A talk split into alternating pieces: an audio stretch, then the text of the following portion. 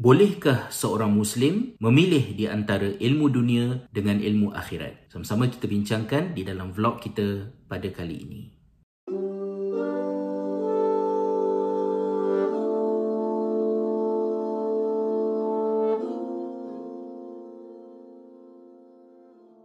Assalamualaikum warahmatullahi wabarakatuh. Salam sejahtera. Terima kasih sahabat semua kerana sekali lagi memilih untuk bersama dengan saya Hasrizal di dalam vlog kita pada kali ini. Bolehkah kita sebagai Muslim memilih di antara ilmu dunia dengan ilmu akhirat? Semasa Allah mencipta alam ini, Allah mencipta alam ini bersama dengan sebab dan musabab ataupun boleh disebut sebagai cause and effect.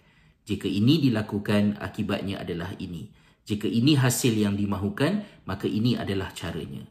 Peraturan-peraturan tersebut adalah enjin yang menggerakkan alam ini seperti yang ditetapkan oleh penciptanya iaitu Allah. Jika manusia ingin memahami dan memformulasi peraturan-peraturan itu yang berada di dalam air, rumusan itu adalah apa yang kemudiannya kita kenal sebagai ilmu kimia. Sekiranya peraturan itu berada di dalam tubuh badan manusia dan kita ingin merumuskannya, maka rumusan itu adalah apa yang kita kenal pada hari ini sebagai ilmu biologi. Tidak kiralah sama ada yang memerhatikan itu adalah seorang Muslim ataupun bukan, hakikatnya ilmu itu datang daripada peraturan pencipta alam ini iaitu Allah Subhanahu Taala. Bahkan manusia yang dicipta oleh Allah jika dikaji hasil kerjanya, cara akalnya berfungsi, kesannya kepada kehidupan sekeliling lahir pula daripada pemerhatian itu ilmu-ilmu yang dikenali sebagai ilmu bahasa, ilmu falsafah, ilmu sosiologi, begitu juga dengan ilmu psikologi dan sebagainya.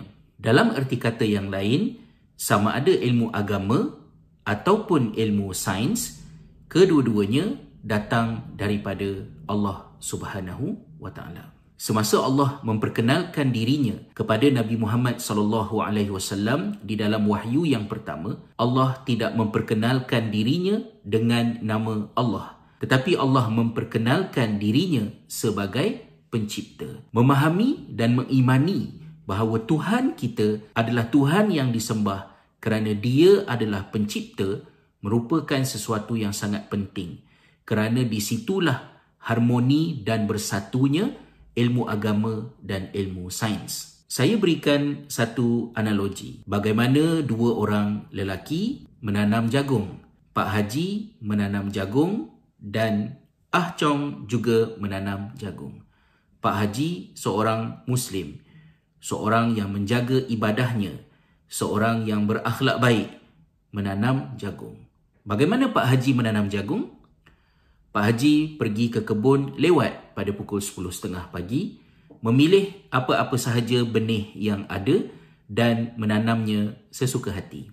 Manakala Ah Chong pula bukan seorang Muslim, tidak kenal Allah, tidak berakhlak dengan akhlak yang baik, tetapi apabila Ah Chong menanam jagung, Ah Chong pergi ke kebun pada pukul 7.30 pagi, memilih benih yang terbaik dan menanam jagung itu dengan cara yang betul di akhir musim kebun jagung siapakah yang berhasil saya pasti tidak sukar untuk kita bersetuju berkemungkinan besar hasilnya adalah daripada kebun jagung Ah Chong Siapakah yang menumbuhkan pokok jagung? Jawapannya adalah Allah. Siapakah yang beribadah kepada Allah? Jawapannya adalah Pak Haji. Jika Pak Haji yang menyembah Allah dan Allah yang menumbuhkan pokok jagung, kenapa pokok jagung Ah Chong yang tumbuh subur. Di sinilah pentingnya untuk kita memahami apakah kehendak Allah dalam satu-satu pekerjaan yang kita lakukan. Peraturan pencipta jagung bukanlah perlu memulakan tanamannya dengan bismillah kemudian tanam sesuka hati. Sebaliknya jagung tumbuh mengikut peraturan-peraturan tertentu yang kita kenal melalui bidang yang kita kenal hari ini sebagai sains pertanian. Siapakah yang mengikut peraturan itu? Jawapannya adalah Ah Chong. Walaupun di dalam ibadah, di dalam akidah, Ah Chong tidak kenal dan tidak ada hubungan dengan Allah Subhanahu wa taala. Sekiranya Pak Haji memperelokkan cara beliau menanam pokok jagung, Tetapi pada masa yang sama, beliau juga menjaga syariat Allah Subhanahu taala, Pak Haji akan mendapat hasil yang sama dengan hasil yang datang daripada kebun jagung Ah Chong. Tetapi bezanya kerana Pak Haji menjaga hubungan dengan Allah, mudah-mudahan di dalam rezeki Pak Haji ada perkara yang disebutkan sebagai barakah.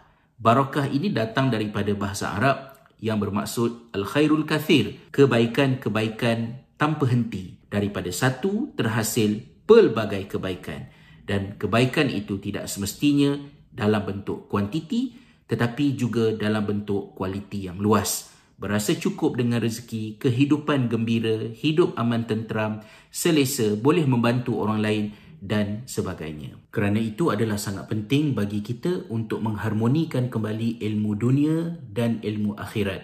Menyatukannya kembali dan mencegah diri daripada menjadi reductionist yang melihat sesuatu perkara dari perspektif yang sempit menyangkakan bahawa akhirat boleh dicapai tanpa mengambil dunia atau dunia dibangunkan dengan meminggirkan akhirat. Allah telah menjadikan dunia sebagai jambatan untuk menuju akhirat. Kita tidak terbang ke akhirat. Kita berjalan di dunia ini dan kita perlu memakmurkan kehidupan kita di dunia ini dengan memahami ilmu bagaimanakah dunia ini berfungsi.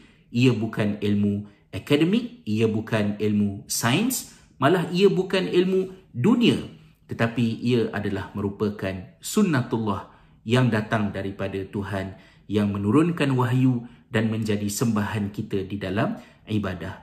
Kerana itu, jika dilihat di dalam surah Fatir, Allah Subhanahu wa taala menyebut, "Wa minan nasi wad dawabi wal an'am mukhtalifun alwanuhu kadzalik innama yakhshallaha min ibadihi al ulama innallaha azizun ghafur." Sadaqallahul azim. Dan demikianlah daripada manusia, haiwan ternakan dan yang berkeliaran tumbuh-tumbuhan kesemuanya itu berbeza-beza warnanya dan sesungguhnya yang takut kepada Allah daripada kalangan hambanya adalah para ulama sesungguhnya Allah itu maha perkasa lagi maha pengampun di dalam ayat ini Allah meletakkan bahawa manusia yang takut kepada Allah adalah ulama' dan ulama itu jika dirujuk kepada konteks ayat ini ia berlatar belakangkan kepada manusia yang memerhatikan alam memahami tentang kebesaran Allah mengetahui tentang bagaimanakah alam ini berfungsi.